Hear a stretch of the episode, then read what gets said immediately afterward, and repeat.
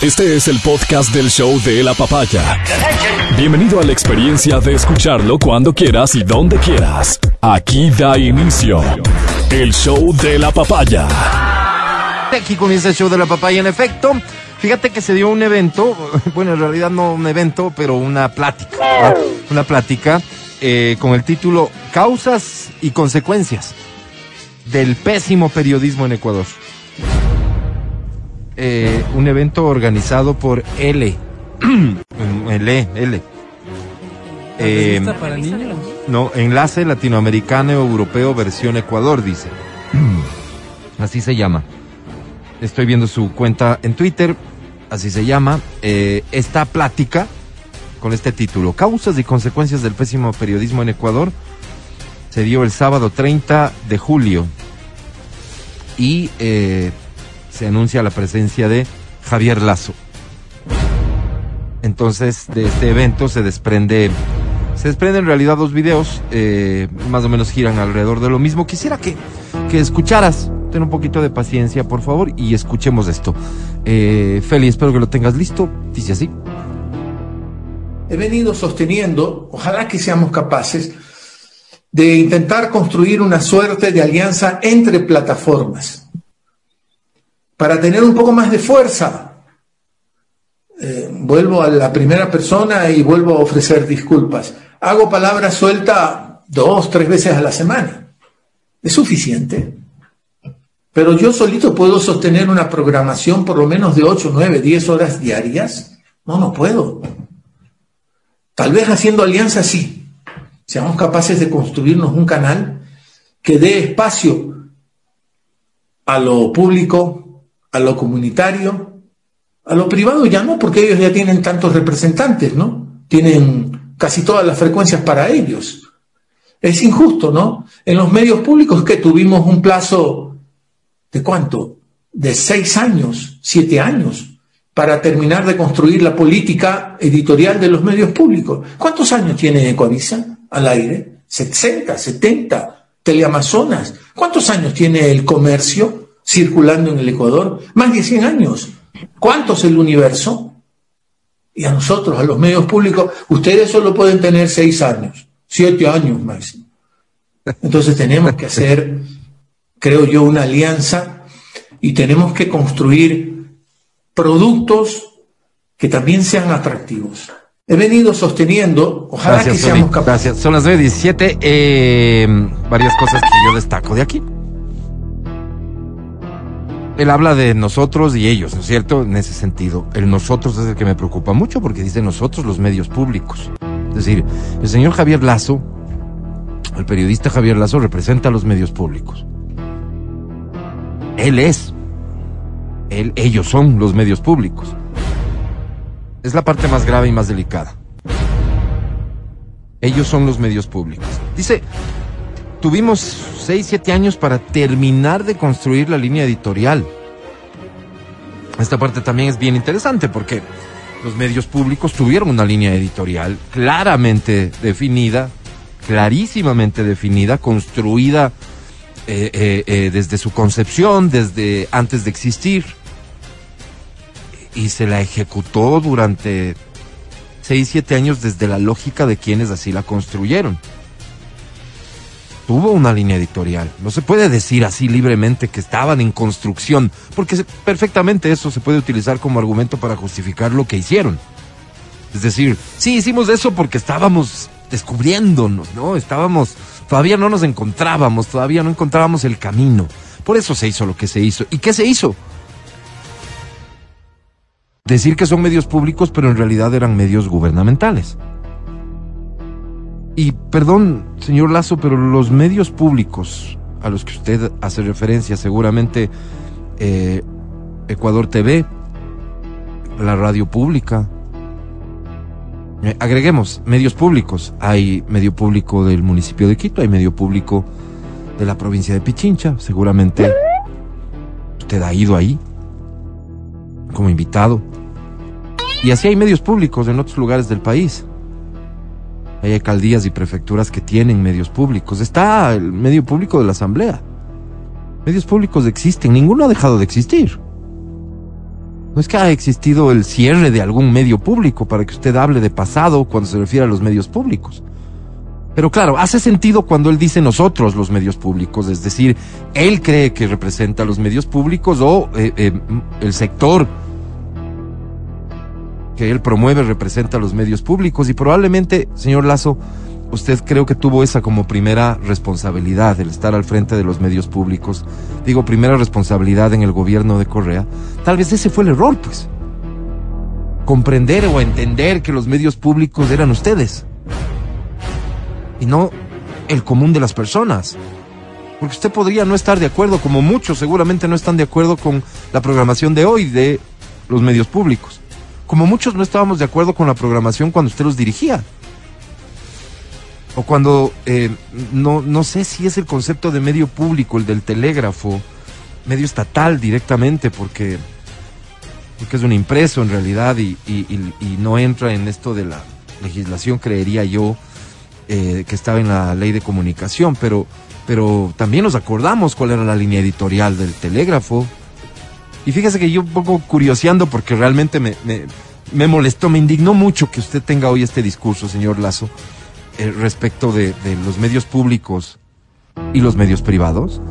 Eh, ahí me fueron apareciendo algunos links de lo que era pues la programación de los medios públicos entonces. Había un programa que fue creado que se llamaba Desenmascarando.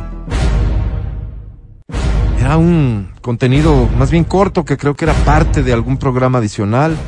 No sé, porque he visto contenidos de no más allá de 5 o 6 minutos. Y desenmascarando en medias elecciones a Guillermo Lazo y el feriado bancario, desenmascarando a, Andrés Páez, desenmascarando a la CONAIE, desenmascarando a todos los enemigos del gobierno. Desenmascarando. O sea, todo siempre desde la lógica de la verdad la tienen ustedes. Y lo que hacen los medios privados, que dice usted que injusto que tengan todo el día los medios privados, los medios públicos que se crearon en la época de Correa, aquí están, que seguramente se crearon con su consentimiento, con su aceptación, quiero decir, usted era parte de ese gobierno y, y como conocedor de la comunicación, su opinión habrá contado todos siguen ahí. ¿Qué otro medio público quisiera usted que exista? O asumo yo que si es que se le otorga una frecuencia para que usted haga su programa Palabra Suelta, usted creería que ese es un medio público. En el fondo lo que está haciendo Javier Lazo es hacer un llamado que me parece interesante desde la perspectiva de la practicidad de la comunicación para sus intereses, señor Lazo, tiene todo el sentido que usted llame a la sinergia, a la unión, para que diversos medios que ustedes llaman alternativos, canales digitales que existen, que tienen clara identificación editorial, se junten para crear un contenido que esté dando la vuelta. Eso en parte también habla un poco de, de que no termina de comprender cuál es la lógica de los medios digitales, no es que se llene una parrilla de programación, pero en fin, me parece que hace sentido que usted aspire a eso. Está bien, está en su derecho. Imagínense si no.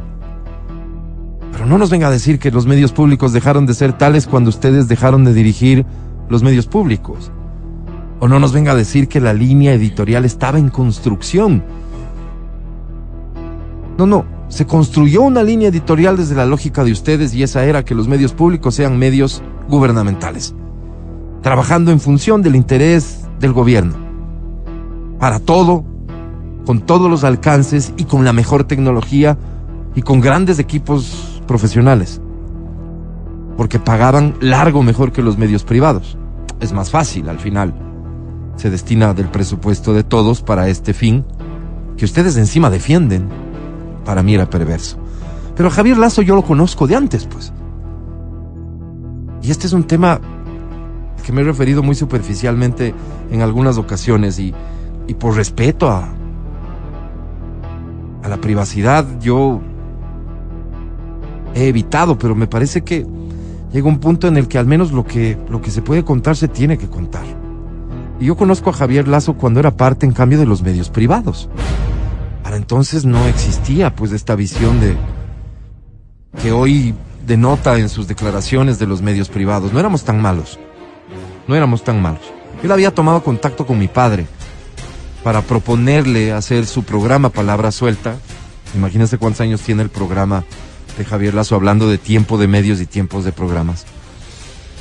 Y mi padre me derivó a mí la conversación y, y la decisión. Y recibí a Javier Lazo aquí en mi oficina. Y él tenía una propuesta clarísima. Era un programa de una hora que se llamaba Palabra Suelta y era un programa de contenido cultural. Pero con un agregado, porque él tenía una propuesta de una coproducción que se, se llama eh, en medios. Y esa coproducción venía de la mano con dos auspiciantes.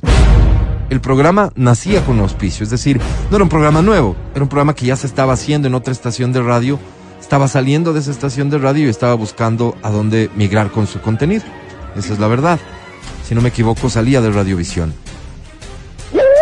Entonces el señor Javier Lazo se presenta con una propuesta, una hora diaria, contenido cultural, y que nacía con auspicios. Entonces él dice, tengo dos marcas auspiciantes. La propuesta que hago es que la una sea mía y la otra es para la estación. Ok, claro, ¿cuáles son las marcas auspiciantes? Banco de Guayaquil y American Express. Banco de Guayaquil es mío, dijo, y American Express para la estación. Esos fueron sus auspiciantes el tiempo que estuvo con nosotros. Siempre, permanentes. Nunca, nunca dejaron de ser auspiciantes. Eso es raro en nuestro medio, es complicado que, que, tener auspiciantes que están todo el tiempo y por años. No recuerdo cuántos años estuvo con nosotros Javier, pero el señor Lazo, perdón, pero eh, no, no fue poco tiempo. Y en la práctica comercial, en realidad, tener una marca que está permanentemente, todos los meses, es súper extraño. Presumo que algo tenía que ver el hecho de que el dueño de esas marcas era su hermano Guillermo Lazo. Es decir, los ingresos por el trabajo que Javier Lazo tenía por hacer radio, un programa de una hora cultural, venían de los auspicios que su hermano autorizaba en Banco de Guayaquil y en American Express. Por un tiempo muy corto estuvo también una marca adicional auspiciante, Electrocables, que es de propiedad del señor Nacid Neme. Solamente para ir haciendo relaciones. A él le fue bien en su programa, me refiero, le fue bien porque lo que le cuesta a un coproductor, lo que le cuesta a una persona con una iniciativa de un programa, y no se diga cultural en un medio como el nuestro, porque no es fácil vender lo cultural. Javier tenía muchas libertades, editoriales todas aquí, como cualquier persona que trabaje aquí. Y tenía libertades porque al final él ya contaba con el respaldo económico para llevar a cabo su programa. Entonces él podía tratar todo tipo de temas y, repito, es, es, jodido financiar y, y, y, sostener en el tiempo un programa de radio cualquiera. No se diga un, uno de contenido netamente cultural. No era fácil. Recibió el apoyo de su hermano siempre. Esto se puede contar porque al final es parte de una relación comercial. Hay otras cosas que la relación ya personal que generó su trabajo aquí en radio y que tienen que ver exactamente con lo mismo, la relación de él con su hermano.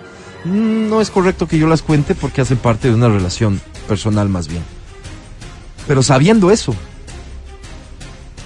de verdad es cuando yo me sorprendo tanto de ver que le sea tan sencillo tener una posición como la que tiene hoy. No me estoy refiriendo básicamente hoy al tema de su posición con los medios privados. Él trabajó para canal de televisión, él escribía para impreso. Mantuvo su programa de radio, no sé en cuántas radios, aquí lo tuvo. Y de aquí salió a ofrecer sus servicios al gobierno de Correa. Ahí le ofrecieron, y esto nos lo contó, le ofrecieron la Secretaría de Comunicación. Y el señor Lazo condicionó aceptar la Secretaría de Comunicación a que el entonces presidente renuncie a hacer su espacio de los sábados. Esta era la visión del señor Lazo. Que no estaba bien que él haga, que el presidente tenga sus sabatinas. presidente no aceptó eso. Él no aceptó ser secretario de comunicación, entonces fue designado, si no me equivoco, director de los medios públicos. Llegó a ser canciller encargado, porque fue vicecanciller. El señor Javier Lazo, este tan crítico de los medios, de la comunicación privada, por muchos años, estuvo en los medios privados, vivió de los medios privados, tan crítico de su hermano de quien él sí no tiene problema en decir un montón de cosas personales que darían cuenta de un monstruo, ¿no? Ese monstruo que lo apoyó para que él pueda hacer su programa.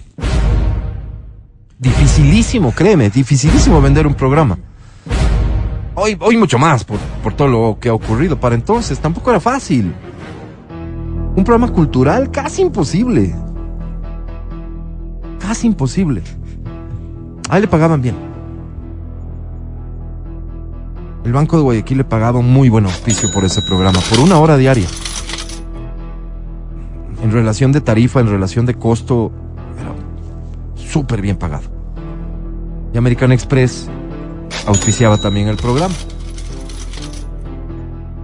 Así son las cosas, o sea, venir hoy a hablar con esas libertades de la comunicación, de los medios públicos y privados, realmente es que como si no nos acordáramos de lo que hicieron con esos medios públicos, que si hoy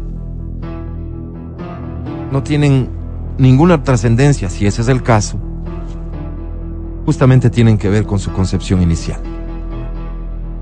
Ojalá algún día hubieran sido medios públicos, ojalá algún día sean medios públicos. Ojalá algún día un gobierno tenga la valentía, el coraje de crear un consejo editorial que se aleje por completo de su control y que permita a ciudadanos con conocimiento en comunicación estructurar una línea editorial en el sentido de la que debe tener un medio público.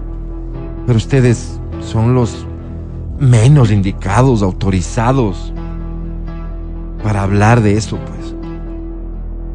Qué absurdo, qué locura, qué audacia, qué cinismo. 931.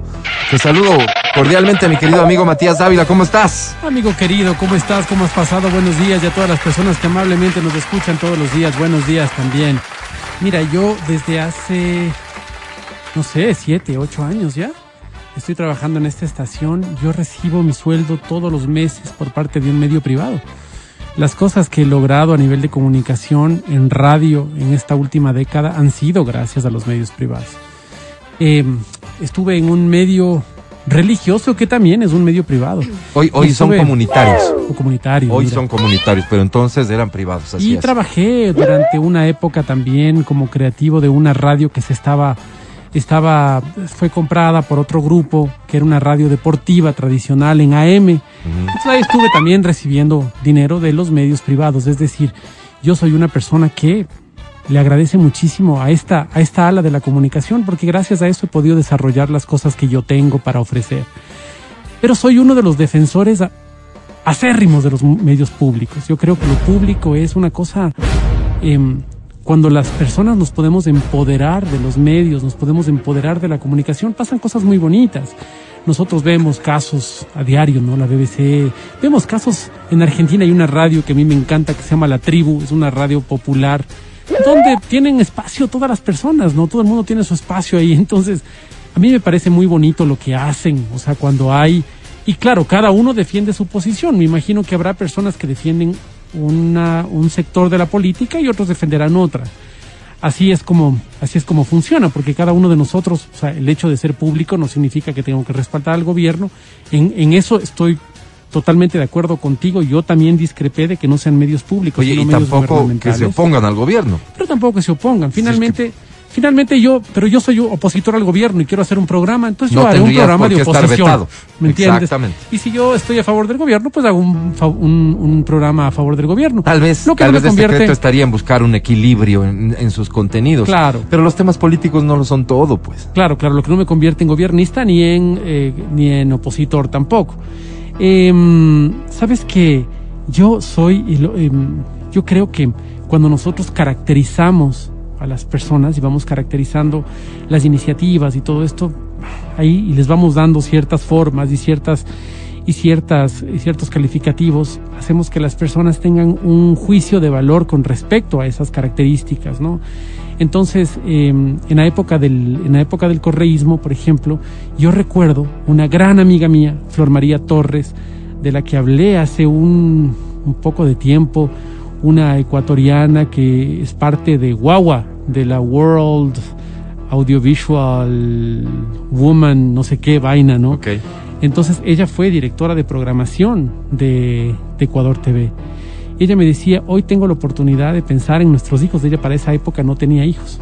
Y decía, voy a hacer, voy a hacer que los contenidos para estos niños sean contenidos consensuados. Entonces tenía reuniones con pedagogos para ver qué es lo correcto para los niños, principalmente, que era como su línea ella defendía muchísimo esa línea, ¿no? Cosa que me llamaba muchísimo la atención, porque no, no era, no era usual, digamos, ¿no? Más bien tú, y después entendí cómo es el, el, el negocio de la televisión, y más bien la gran productora te dice, perfecto, toma este paquete, pero con este paquete viene este y esto otro, también tienes que tener. Entonces, como tú tienes ya los La, dos, la venta de contenidos. la venta de contenidos, Mm. entonces tienes que promocionar lo que te están dando, ¿no? Finalmente ya compraste. Entonces ella más bien pensaba en qué es lo mejor para nuestros niños, qué es lo mejor para la higiene, qué es lo mejor para la educación, qué es lo mejor para... Y el trabajo que hizo es un trabajo sumamente profesional, me encantó el trabajo que hizo. Cuando he tenido la posibilidad de felicitarle, lo he hecho justamente por eso, porque no encuentro en, la cotidianidad personas que tengan una convicción tan fuerte con respecto a eh, la defensa de los intereses de los más vulnerables. Por lo general no se da. Entonces esta persona lo daba. Entonces yo me pregunto, ¿no? ¿Cómo hace un medio privado, por ejemplo, y tú lo has dicho, cómo hace un medio privado para lanzar un contenido que sea para una minoría? La que sea. O para personas que tengan un gusto particular por algo. Hablemos de un tipo de música, un tipo de... No se vendería. Es difícil vender, tú lo dices, es difícil vender. Entonces ahí es donde los medios públicos juegan un papel súper interesante porque pueden hacer que estos contenidos no pasen por la parte comercial, sino puedan ser difundidos sin ningún problema. Entonces yo, como te digo, soy uno de esos defensores del tema Desde de... esta lógica que nos desde, estás desde diciendo. esta lógica, Claro. por supuesto, por supuesto, de los, de los medios privados, Públicos. De, los, de los medios públicos. Entonces, em, sí creo que en muchos temas es importante la promoción y la defensa por parte nuestra de los medios públicos para no, para no tener que depender de, em, no sé, de, de cuántas cosas dependes cu- cuando eres un medio privado, ¿no? Yo quiero hacer este momento un programa de lo que sea, ¿no? Un programa de... Pero esto riñe con tus intereses particulares. Tú que eres el, el dueño, Verónica, que son los dueños de la, de la frecuencia, riñe con sus intereses particulares porque yo me voy a meter en este programa a promover algo que a ustedes no les gusta. Y como empresa que es, que está buscando lucro, como todas las demás empresas, cosa que no es malo, ustedes dicen, ¿sabes que no? Porque esa línea no va, porque nosotros no nos gusta. Nosotros somos personas católicas y no vamos a permitir que vos hagas tu promoción de, no sé, de cualquier otra religión. Se me ocurre, ¿no? Por poner cualquier ejemplo. Entonces yo creo que esa es la ventaja de los medios, de los medios públicos. Y tener medios públicos y fortalecer los medios Pero estás, públicos. ahí sí ya estás hablando de, un, de, de, de, de un, de una aspiración más bien. Una Lo que pasa es que tú estás confrontando una supuesta realidad, porque hasta nos citas, Claro. respecto de, y lo comparas con medios públicos. Ese medio público del que estás hablando es una aspiración. Es que no existe. Porque claro. no existió. No, no existe. Claro, no claro. O sea, esa aclaración también quisiera Claro, pedirte. claro, claro, claro. Porque así como nos topas a nosotros para decir, y ustedes decidirán que no, porque no les conviene, en los medios públicos de. Correa, o no les interesa en los Claro. medios públicos de Correa, ni les interesaba ni les convenía un montón de cosas. Ok, porque no les Dejemos interesa. claro. Pero también puede ser que no les convenga. Pues. A es la ellos. otra, ¿no es cierto? A A, ellos. ustedes. Por Absolutamente. ejemplo, ¿No es cierto? O sea, no solo pasa por el interés, sino también por la conveniencia. Claro. ¿Eso es malo? Pero eso es, No de- es ese- pero lo que estás usando ahorita como argumento para hacer una comparación, quiero entender que sana, Mati, porque te conozco. eh, la usan ellos para justificar el por qué lo que ellos hacían estaba bien. Claro. Ahora, lo que ellos hacían, ¿qué hacían ellos? Claro, utilizaban medios públicos como gubernamentales en espacios políticos, pero hacían también otras cosas interesantes. Sí, Entonces, frente a esas cosas, lo que te estoy contando yo, por ejemplo. y, y eso traducido en programa, ¿cuál? Eh, hubo, hubo muchos programas que eran, eh, se traía de Medio Oriente. Ahí empieza todo el tema de, las de las películas turcas, de las vainas turcas, de, o sea, eh, series de para niños que no necesitaban, no necesariamente pasaban por la visión occidental que teníamos de las cosas, sino por otra parte. Por ejemplo, ¿me entiendes? Cuando yo, yo era de los que oía las, las Claro, a vos te gustaba lo de Papo, eso que nos obligaban a transmitir. a mí ti me gustaba, me gustaba uno Claro. que se llamaba Ángeles en el Camino. A mí me gustaba. Sí, sí, sí, Yo era de esos. Entonces, de lo de Educa Radio, a ti Claro. te gustaba, claro. yo me acuerdo que, por ejemplo, gracias Y a a- nosotros no nos convenía transmitir porque nos, nos quitaba audiencia. Yo me acuerdo, Hablando por de ejemplo, conveniencias. por ejemplo, yo me acuerdo que gracias a que existieran los medios públicos, yo tuve trabajo durante siete años haciendo el programa para niños. Un programa para niños que se llamaba Aventureros. Y este programa de aventureros llevaba mensajes para niños sobre egoísmo, sobre...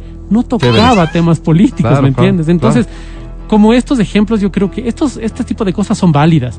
Y para jóvenes, para prevención de drogas, para muchas de esas cosas, creo que es bueno. Entonces, te, te repito y con esto termino. Sí. Cuando caracterizamos y cuando metemos todo en un mismo saco, ellos, ustedes, nosotros, lo mismo que está haciendo Javier Lazo. Sí. Ellos, nosotros, yo creo que estamos cometiendo un error porque Sí. en los dos lados hay cosas buenas y hay cosas malas. Y yo creo que hay que rescatar lo bueno. Hay cosas fantásticamente buenas que hay que, hay que, hay que saber tomarlas de lado y lado. Sí. ¿Para qué? Para el bien de la audiencia, que son finalmente los que nos están escuchando. Totalmente de acuerdo, Mati. El tema es que esa es tu lectura. En mi lectura, y siempre te lo dije, siempre te lo dije, no ahora, yo no rescato nada de lo que hicieron los medios públicos, porque para mí, y es mi concepción de la comunicación, o sea, está muy bonito que tengas. Fíjate, yo ni siquiera he visto esos programas de los que hablas, ¿no es cierto? Y estoy haciendo juicio de valor de algo que no vi. Pero, pero mi criterio se basa en el hecho de la trascendencia que tuvo respecto de los recursos que se destinaron Exactamente, los ¿No es presupuestos. cierto? Es decir, el costo-beneficio que esto generaba. Realmente. Es- sueldos Entonces, los altos. costos para sostener el canal público, el canal de televisión, con este tipo de comentarios que haces, Mati, y la información que nos das sobre de dónde salían los contenidos, etcétera, pero de lo que se sabe también y trascendió oportunamente, de los equipos que existían ahí, de las inversiones que se hicieron a nivel tecnológico, todo desde la lógica justificando lo que acabas de decir, Mati, el deber ser del medio público, que en la práctica los mejores horarios, ¿a qué, a qué se destinaron? Tú sabes cuáles son los mejores horarios en televisión, ¿a qué se destinaron? A, la estos contenidos promoción, bonitos. Pues a la promoción a los política contenidos gubernamental. bonitos, no. No, Mati, no. Esto estaba hecho, seguramente había más de una persona con la lógica tuya de que los medios públicos pueden servir para, y esas personas merecen el reconocimiento, el aplauso y seguramente merecen la oportunidad de seguir ofreciendo sus servicios profesionales para construir una comunicación de verdad pública. Y ojo con lo que te voy a decir, los medios públicos no han desaparecido, ahí están. Ahí están. Si en este momento el gobierno del presidente Guillermo Lazo diría, vamos a destinar recursos para esto, yo personalmente como ciudadano le diría, yo no estoy de acuerdo. Con mucha pena este país tiene otro tipo de prioridades. Pero ahí están los medios públicos. Y si al final es una decisión de este gobierno llevarlo a cabo, lo que tendríamos que hacer como ciudadanos es exactamente la misma vigilancia de que esos medios no se conviertan en gubernamentales. Pero es que creo que no pasa por esa lectura. O sea, no creo que todo pasa por lo que costaron los contenidos, lo que son los sueldos, Y entonces... sino por lo que haces por las personas. Sí, pero el costo-beneficio, cuando yo acuerdo, digo costo-beneficio es totalmente, si hay cuatro personas viendo ese programa y tú eras una de ellas. Mati, y el costo es tal. Si mi propósito desde el gobierno es generar una comunicación No es para, efectivo. para crear algo, para No aportar a la sociedad, a poner tal vez, tal vez el camino no era el correcto. Te voy a poner un ejemplo. La semana pasada dijiste que tú no le dabas espacio al correísmo porque no concebías que, su, que tengan un líder que sea eh, Un delincuente. un delincuente. Sí, por eso no le dabas espacio al correísmo Sí. en esta estación. Así ¿No es. es cierto? Y Ese- estoy seguro que así estoy siendo responsable con el país. Ok. Este grupo político Sí. tiene. O sea, este grupo político está reconocido por el Consejo Sí, Nacional y tiene de otros es, así es, voceros. Este que no grupo son político- delincuentes. Así es, este grupo político está eh, haciendo actoría Y política todos los días. apoyo ciudadano, Mati. ¿No es cierto? Entonces, es. esa subjetividad que con la que yo no estoy de acuerdo, Ajá. no puede marcar toda nuestra tendencia, pues no puede decir que todo lo que hace EXA es malo. Yo no estoy de acuerdo con esa posición. Tuya, no estoy de acuerdo. Ajá. Pero eso no significa que no hagamos cosas espectaculares. Vuelvo al tema de los medios públicos. les pagaban mucho, ok, entonces hagamos una cosa, ¿cómo hacemos una propuesta para pagarles lo mismo que Sí, a Mati, todos? no, es que el tema no pasa, ni yo estoy condenando, fíjate que yo sí no estoy condenando ni estoy diciendo que no haya posibilidad de tener una comunicación pública. Tú insistes en comparar nuestra situación, es decir, nuestra práctica diaria, con el deber ser de los medios públicos. No estás comparando lo que hicieron con lo que hacemos, que creo que sería algo equilibrado. Y porque lo citas tengo que responderte. La tolerancia que ustedes tienen, y ahí sí perdóname que te incluya, pero lo acabas de manifestar claramente. La tolerancia que ustedes tienen con un partido político cuyo líder es un sentenciado por la justicia por haber perjudicado al Estado. Yo no la tengo. Y creo que es mi responsabilidad ciudadana no tenerla. Pero tienes Tú no estás de acuerdo. comunicación. Y, y- y por eso más. Y por eso más. ¿Por qué? Justamente por lo que dijiste vos, Mati. Las reglas, las leyes de este país resultan ser tan absurdas. Algún día ponte a pensar. Pero cuando Porque te, vos te das. ¿quién te convierte? ¿Cómo, cómo te conviertes en juez? Perdóname, no soy yo el juez y la justicia ya, ya, ya le doy. Por lo le- mismo, ¿por qué no le puedes dar espacio a una persona por su creencia? Eh, Porque no es creencia. pues, Mati, porque Mati, estás Mati, De Mati. acuerdo, no le des espacio al Mati, delincuente. Mati, Mati. No, no, ¿Y no, no, no. le- no le das espacio al Ah, partido? qué linda trampa la de ustedes. Qué linda trampa. Y qué no es- linda trampa. Me parece súper interesante Es también que ese que es interesante. Este, tú acabas de decirlo. Tú acabas de decir, no estoy de acuerdo. No estoy de acuerdo. Ah, ya. Eh, re- ustedes o sea, que no están de acuerdo. Ustedes que no. Ok, perdón, Sí, perdón. no, ustedes. Ok, ok. nosotros Ustedes que no están de acuerdo. Dale, Claro, porque para, para no estar de acuerdo puedes o no ser correísta. dale, dale. dale. No estás de bien, acuerdo. Me parece bien. Es más, acabas de decir por qué no estás de acuerdo. Y acabas de decir que hasta te parecería bien que no le demos la palabra al delincuente. ¿Entendí bien? Sí, sí, sí, sí. No, no creería yo, porque yo sí creo que en ciertos programas, por ejemplo, que yo veo, por ejemplo, documentales, Ajá. los delincuentes tienen voz. Ajá. Pero finalmente, si tú políticamente no le quieres dar el, el espacio al delincuente, Sí. estoy totalmente Tú- de acuerdo. Entonces tú tampoco estás de acuerdo con que se le niegue la palabra a alguien que afectó al Estado. Para que hable del Estado. Para que haga política. Eso te digo, eso no estoy de acuerdo. Tú no estás de acuerdo. Tú Con sí él- le darías palabra. Con eso no, con eso estoy de acuerdo contigo. Ah. ¿Me entiendes? Con eso estoy de Al, acuerdo al- contigo. tampoco al le darías. delincuente no. Al delincuente no, Ya. para que promueva sus, Pero- sus, sus cosas, no. Ya, pero al ¿Me resto sí. Pero al delincuente sí, para contar su historia, por ejemplo. Sí me Ah. gustaría escuchar para contar su historia. a eso me refiero. Ya, ya, ya como un tema investigativo, Exacto, exacto. un documental. No, no tenemos programa Una vaina así. Exacto. Ah, no, dale. O sea, eh, hasta estoy de acuerdo contigo, Mati. Hasta estoy de acuerdo contigo. Si se les ha hecho documentales sí, sí, a, a los más grandes. de niños. Sí, no, no, pero no exactamente, tengo espacio Exactamente. Vaya, pero vamos al tema que me parece que es fascinante a estas alturas. Al resto sí. El resto de ese movimiento político que en efecto tiene reconocimiento jurídico, ¿no es cierto?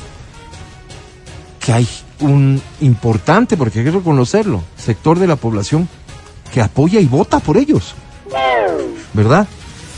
Esas personas que representan, y que son aleatorias, a veces unas, a veces otras, que serán candidatos ahora, etcétera, esas personas tienen un líder que reconocen de su partido. Tienen una agenda, Mati.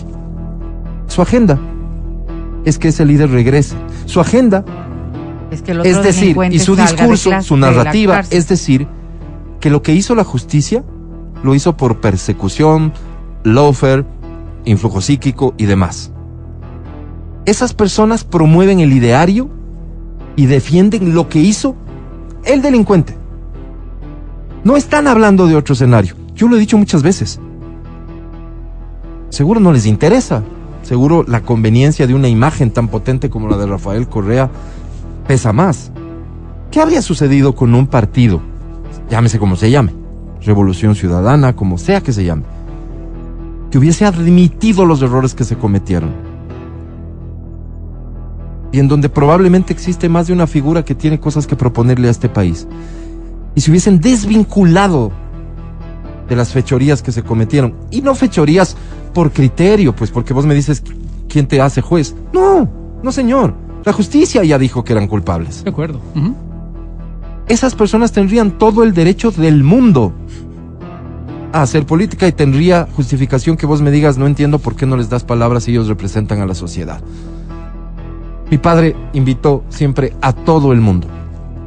A todo el mundo. Ellos no nos aceptaban, Mati. Por Así cierto. fue, así fue, sí, sí, me acuerdo. El hecho hoy, Mati, y por qué la línea editorial incluye una decisión de no incorporar, intento ser lo más claro posible. Esas personas, su agenda, su líder, su posición, tienen que ver no solo con defender lo que hicieron, que la justicia ya señala como actos de corrupción, sino de volverlo a hacer. Mi responsabilidad como director de un medio de comunicación es evitar que esas ideas trasciendan. Así di- la entiendo yo la responsabilidad mía. La diferencia entre nuestras visiones, sí, muy respetable, muy respetable, es que tú dices, yo no veo nada bueno en eso. Yo te puedo decir si es que hubo en beneficiado, ya sea con la comunicación, ya sea con la construcción de una obra con sobreprecio. Oye, ¿por qué que vale la pena?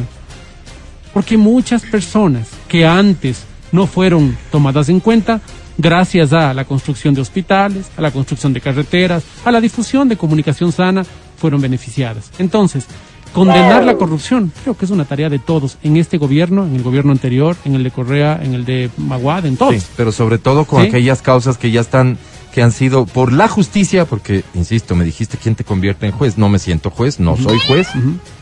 No te sientas juez. Que nadie se sienta juez, estaría bien. La justicia De acuerdo. ya decidió. De La justicia ya se pronunció. De acuerdo, y no estoy en contra de eso. Y ese A señor es prófugo de la justicia. Claro, a lo y que ese digo señor es- es el líder del partido. Sí, pero cuando a ese líder del partido, cuando a este gobierno no le vemos nada de bueno, porque no tuvo nada de bueno, porque todo pasó por la corrupción, todo, le estás caracterizando, le estás poniendo una característica. Siento que es mi responsabilidad este hacerlo, Mati. Gobierno. Es que no lo hemos hecho nosotros, Mati, lo ha hecho la justicia. Pero, Dentro de pero toda estamos esta hablando de esta lógica Sí, de, pero de- de- todos- de manejo de medios. Claro, claro, y de, y de- y en lo, que, general. lo que vos ves mal, yo en cambio veo como una obligación. Está bien, claro, es nuestra posición. Es más, digo, a mí me parece terrible que los otros medios no lo hagan y que le sigan dando micrófono. Me Mm. parece terrible y creo que la ley de comunicación debería incluir una norma que dice, no el señor Correa, pues, A cualquier cualquiera. persona que haya perjudicado al Estado, aprovechándose de su posición en el servicio público, no debe gozar del derecho a pronunciarse a través de los medios de comunicación. Porque como en cualquier otro lado, cuando tienes tú Para este seguir mintiendo, escenario, para seguir cuando engañando. tú tienes ese escenario, lo que haces es una promoción de tu defensa. Pues, No es que va a venir Correa a decir, saben que reconozco que les robé a todos ustedes más de 70 mil millones de dólares que los estoy disfrutando y gozando ahora. No va a venir pues a decir eso. Es obvio. Y darle escenario a un delincuente para que venga a defender estas mentiras y barbaridades que la justicia lo está demostrando, sí creo que parte de un proceso de irresponsabilidad total de los medios de comunicación. Oye, y hay una cosa bien interesante que me dicen aquí que creo que vale la pena considerar. Esa lógica con la que se manejaron los medios públicos durante el gobierno de Correa, que es la lógica que nos guía en esta conversación, porque cité a Javier Lazo y Javier Lazo habla desde esa lógica. Hay un medio de comunicación que se sigue guiando desde esa lógica. Es la radio de la prefectura de Pichincha. Pichincha Universal. Entonces, ahí hay que hacer una evaluación de lo que se hace respecto de lo que se hace. Yo te agradezco que nos uses a nosotros de ejemplo, no digo en el sentido de así deben hacer las cosas, sino comparémonos. Yo te agradezco que compares lo que hacemos nosotros en el día a día y que nos cites y que digas esto harían o esto no harían. Además porque me conoces, Mati. Compárame con lo que hace Radio Pichincha Universal y dime si esa radio que está en el día a día hace lo que tú estás sugiriendo deberían hacer los medios públicos. Claro, y aquí viene, y aquí viene el punto interesante, ¿no? ¿Qué parámetros debo utilizar para esta comparación? ¿Qué? Temas que se tratan, eh, personas que van a sus espacios, Ajá. ¿qué?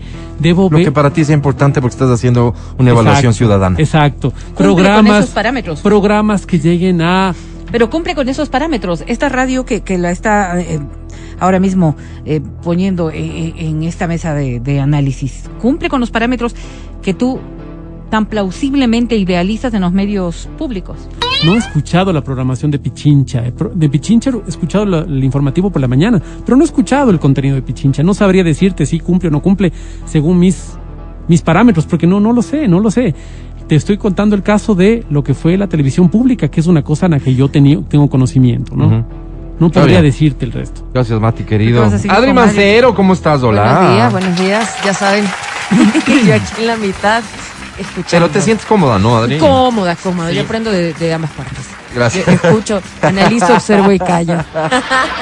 Eso, eso que muchos llamarían sabiduría. Gracias. Verónica Rosero, tú no tan sabia en ese sentido. No, No, no, no, no, no, para ¿Cómo nada, estás? para nada. ¿Qué tal Eh, tú? Todo bien, todo bien, gracias a Dios, sí, todo bien. Ahora, que ustedes ponen estos temas que me resultan tan complejos de quedarme callada, la verdad, porque yo sí de observé, disciplinarte, de respetarlos. yo sí observé y mucho, ¿no? Todo lo que pasó en ese proceso. Yo trabajo en noticias desde hace demasiado tiempo.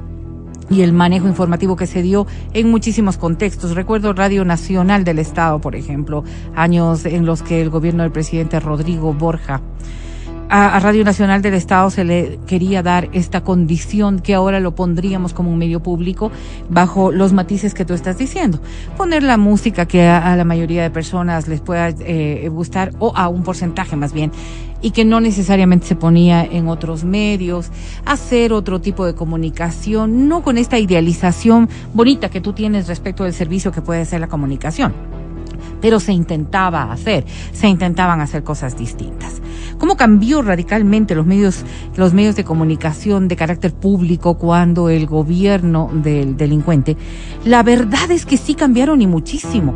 Y estos contextos, yo recuerdo, por ejemplo, fíjate, dos o tres personas que trabajaron en esta estación de radio que se fueron a trabajar a los medios públicos y a través de su experiencia uno conocía lo que pasaba por dentro, porque obvio que yo no tenía contacto sino con estas personas.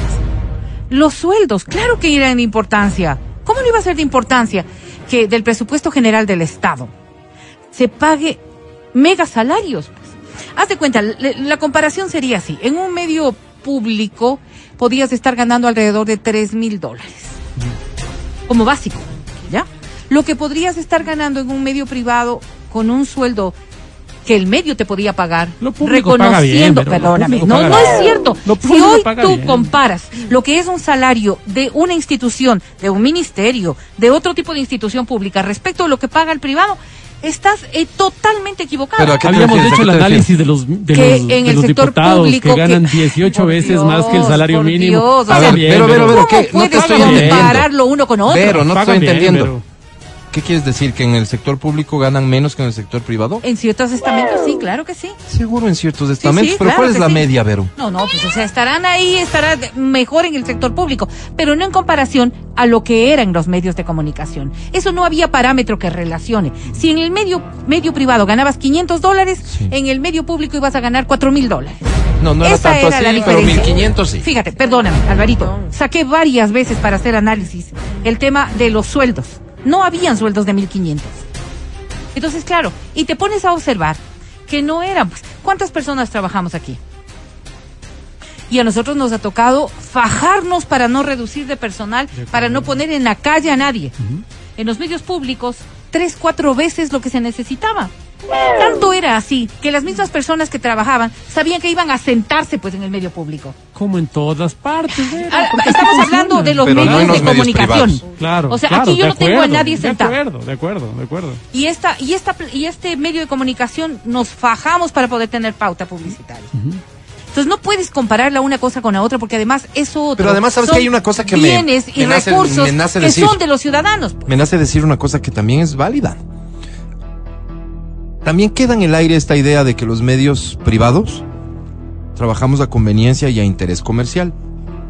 Coge eso del interés comercial. O sea, si nosotros Déjame te explico, pero permite hablar. Te explico. El interés comercial nace de la venta de publicidad, la venta de publicidad nace de la audiencia. Y puedes, ¿cómo consigues audiencia? Puedes conseguir audiencia de distintas formas, porque audiencias hay para todo, ¿no es cierto? Podrías tener un programa de la naturaleza que quieras.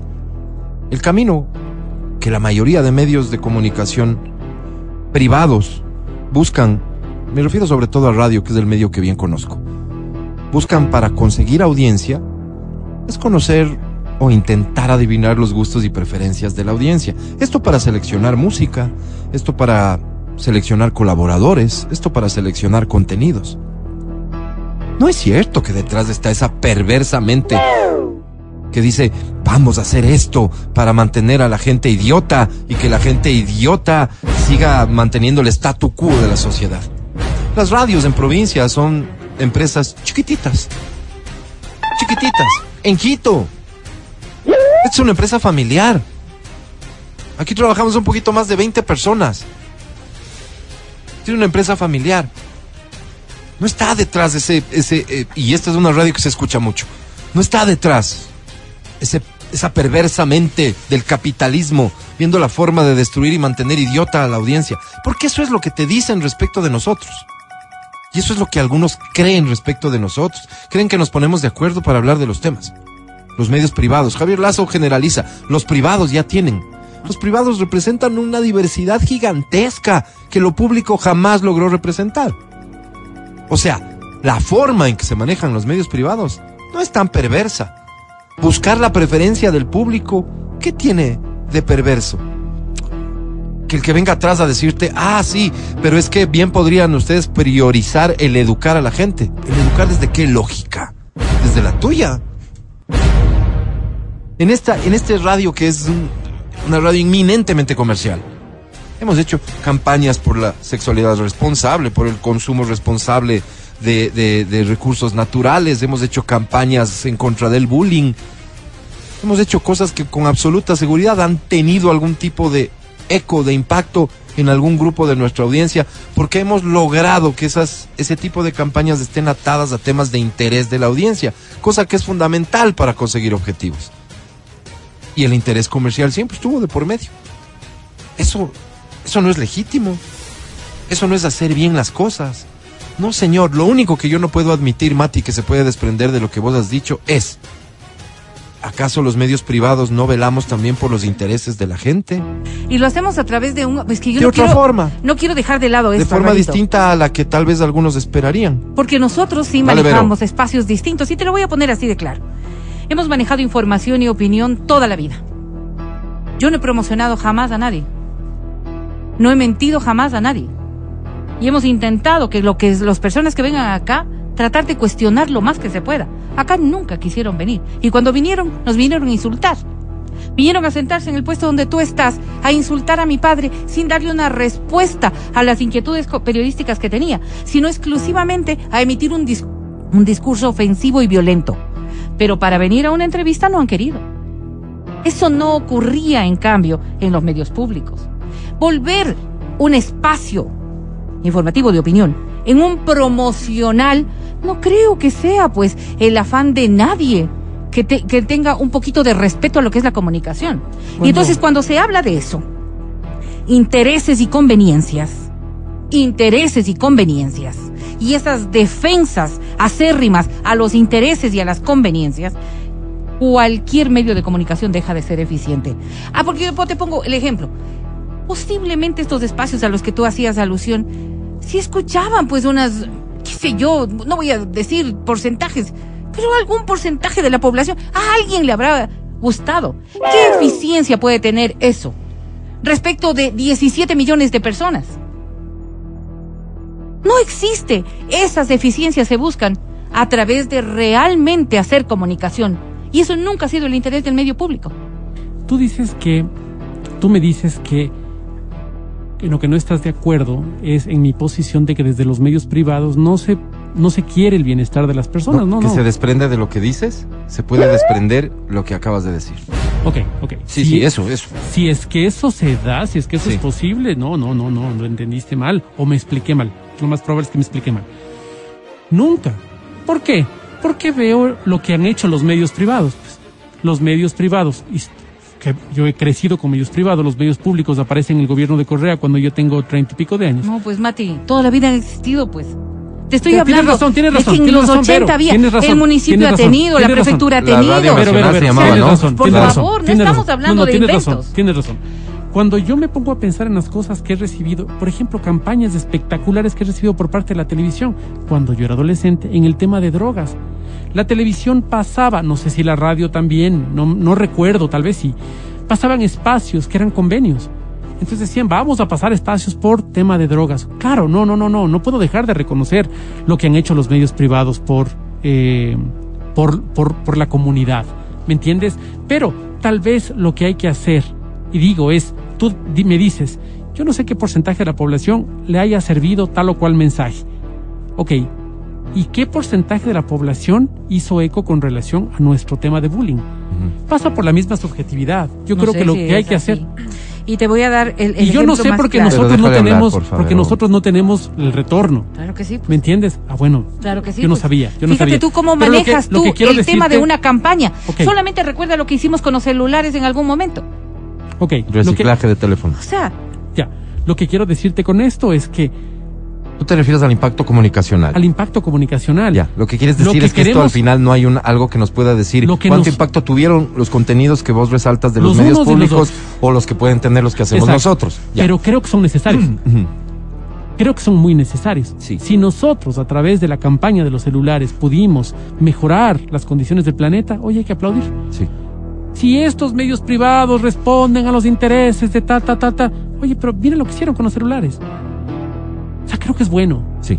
Está bien, Mati. Yo valoro mucho siempre tu posición, que intentas ver lo bueno y lo malo de, de- de- de todos los Yo sectores. En este que- caso, comunicación pública y privada. Hay una cosa que me mencionan aquí que me parece importante eh, transmitirla también. Varias personas me dicen eso de los supersueldos en los medios públicos con algunas personas. No con todos. Alguien que me dice aquí, yo fui con un sueldo menor al que ganaba en Ecuavisa a trabajar en los medios públicos. Y así algunas personas que me reportan yo entré varias exactamente lo veces mismo. a la transparencia de los que medios los sueldos públicos. altos que sí existían eran para los amigos de los altos mandos. Y, y solamente quiero terminar con esto, con algo que tú dijiste. Eh, dale. es- respecto de esto que siempre nos estás diciendo, que tú valoras las cosas positivas que pueden haber hecho. Yo te lo dije ayer respecto de otro tema o anteayer respecto de otro tema. Yo creo que justificar, justificar las cosas. Para mí es justificar las cosas. Cuando tú dices, pero hicieron obra, pero esto les quedó, pero esto otro le quedó. Yo creo que los actos de corrupción no pueden ser justificables. Nadie los No, justifica. no, no es. pueden ser justificables, Así es. porque cuando uno dice cosas como, pero hicieron obra, es como alcahuetear Claro, la corrupción. Pero hicieron y creo obra, que, y razón. creo que debemos ser bien claros en decir que aquí ninguno de nosotros está de acuerdo en lo más mínimo con ningún acto de corrupción, aunque, aunque haya beneficiado a una o a un millón de personas, si hubo un robo de por medio, no es positivo. Ok, creo que la construcción de la, de la lógica es la que está equivocada. Esto de robaron pero hicieron obras es injustificable. O sea, yo no puedo justificarlo. Ahora, hicieron bien a un sector. Lastimosamente hubo un sobreprecio, condenemos el sobreprecio. Sí, claro, pero que le hayan supuesto. hecho bien a la población y que la población se siga beneficiando de eso. Eso no qué se bueno. puede negar, eso no se puede negar, pero que el delincuente vaya a la cárcel. Mira lo que, mira, aquí hay algunos comentarios que me encanta leer. Les puedo asegurar que no había mega sueldos, eso no es así. Yo les puedo decir que fui con un sueldo menor al que ganaba en Ecuavisa, ya les dije. Los medios públicos no nacieron para competir, sino para ser una alternativa. Qué interesante lo que dices. Yo percibo que tú estás en la posición del Mati hablando del deber ser más que del que realmente eh, eh, en la práctica fueron. Acabo de escuchar a, Ja- a Javier Lazo hablar de competencia. Acabo de hablar, de escuchar a Javier Lazo justamente hablar de que eh, no está equiparado el tema. Entonces habla de competencia. Y acuérdate, cada vez que el presidente, el expresidente Correa hablaba de la comunicación, él decía que era necesario enfrentar la comunicación privada con lo que él llamaba comunicación pública, o sea, competencia. Jamás su idea fue ser alternativa, sino competir con los medios privados. Eh, insisto, creo que hablas desde el deber ser, no desde la práctica. Los países necesitan de medios públicos porque son los escenarios para contenidos que no se abordan por distintos motivos en los medios privados. Mil por ciento de acuerdo. En los medios públicos no podías ganar más de lo que la ley te permita, creo que quieres decir. Se dieron modos, ¿no? Se ver, dieron no, modos, acuérdate todo el escándalo en los medios, además incautados, todo lo que hicieron, todo el dinero que destinaron a un montón Cuando de gente. los ministros Habrá podían ganar entre 4.500, público e había sueldos claro de que sí. 7 mil dólares, 8 mil dólares. Lo que sí es que el personal de base, si se le quiere llamar así, accedió a sueldos mayores que en los privados. Esto estaría súper bien si haría relación con la lógica de un mercado. O si simplemente el país, en efecto, tendría el dinero o dentro de su lógica de manejo presupuestario, haría sentido que se destinen estos recursos para sostener ese manejo económico en los medios públicos. Todo bien, todo bien. Y a cada persona que ahí trabajó, todo el respeto del mundo con las excepciones lógicas de quienes ahí llegaron para agachar la cabeza, obedecer órdenes pese a que sabían que les estaban pidiendo que hagan cosas incorrectas, peor para aquellos que llegaron planificadamente a hacer lo que le convenía al gobierno de turno y no a la ciudadanía. Al resto de personas que trabajaron, que colaboraron decentemente, mi saludo y mi respeto. Ni más faltaba. Dices el show de la papaya. Buenos días. El podcast del show de la papaya. Con Matías, Verónica, Adriana y Álvaro. Seguimos con el show de la papaya en Exa FM. Ahora presentamos. Últimamente noto que no están mostrando el respeto que esta figura mediática merece. Así que se ponen de pie, hacen silencio y recibimos a la Sensei de XFM. Estoy aquí paradito, Álvaro. Tú también, tú también. Ella es Verónica Rosero.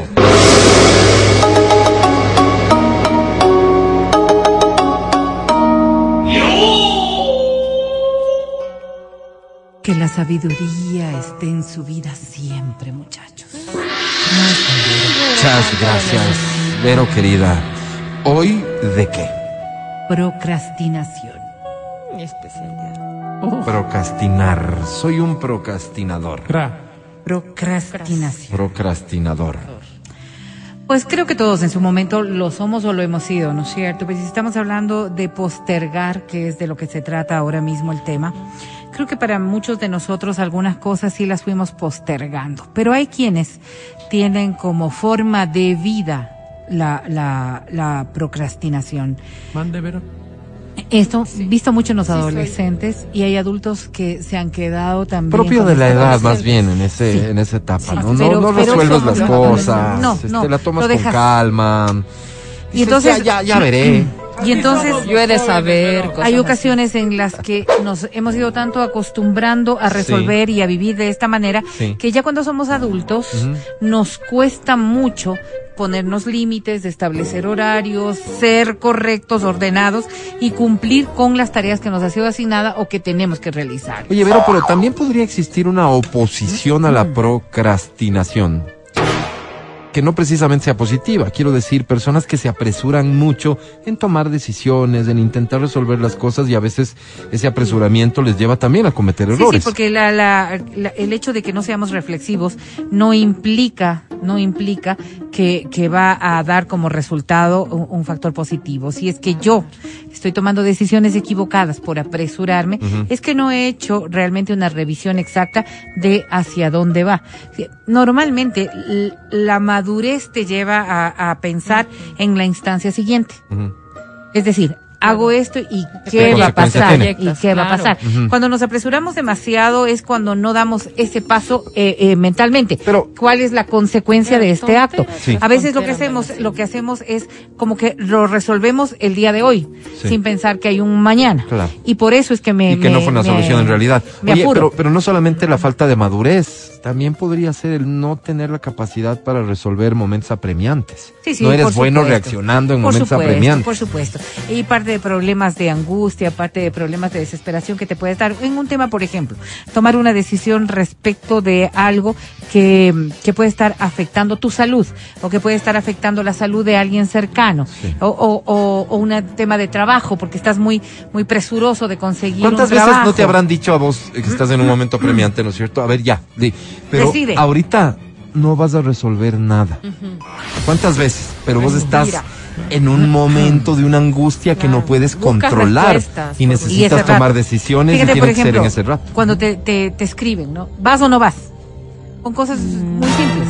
¿Vas o no vas? no sé. Pero dime ahorita. Yo te. Dime Yo ahorita, te- pero dime caigo, ahorita. yo caigo. Si usted no vas a resolverlo este momento porque. Yo mañana Repito, posiblemente, Yo te caigo, yo te caigo. mañana posiblemente se va a tomar la decisión de. Sí, yo ya- Pero ya hay personas que somos muy impulsivas y hay otras personas que somos muy, muy ¿Analíticas? no, que presionamos demasiado al Claro, resto para fíjate. obtener Intensas. A ver, fíjate, fíjate, no vamos de vacaciones. intensas en realidad. La próxima Bastante semana, intensas. el viernes, no inician molestar. nuestras vacaciones en Exa FM. ¿De acuerdo? Ok. Y digamos que no vamos a salir de la ciudad, pero estás tomando decisiones de qué hacer, más o menos, para sacarle provecho interno, cada ¿no? día, ¿no es cierto? ya, pero el miércoles qué vamos a hacer, pero el miércoles qué vamos a hacer, pero el miércoles, espérate un ratito, ya veamos qué opciones hay, ya sabemos qué vamos a hacer, lunes, martes, pero esperemos al miércoles. Eso es como el chiste de ya llegamos, ya llegamos, ya llegamos. En realidad sí, hay personas que somos demasiado insistentes Sí. y para buscar respuestas de esa, de esa naturaleza. Quieres todo y que resolver en el momento. presionamos, sí. sí. Y a veces no es, no es la mejor manera. Hizo facto, hizo facto. Ahora, si nosotros estamos ¿Quién viendo el tema caballero? Me encanta esa palabra. de la procrastinación como una acción que, que nos lleva a tener problemas, yo creo que es momento de pensarlo. Y dentro de esto, sí hay acciones que, que nos hemos dado en fabricarlas para nuestro propio beneficio. Estas especies de excusas que ponemos para estar siempre demorando la acción de algo. Por eso yo decía, en la adolescencia es muy común. Pero a- a- hay adultos que manejan todavía este mismo principio. te autosaboteas. Uy, Retrasar, doña sí, estoy con la garganta. Retrasar el inicio de cualquier actividad, no se diga de una obligación o de una Por tarea suerte no tienes esa, diaria.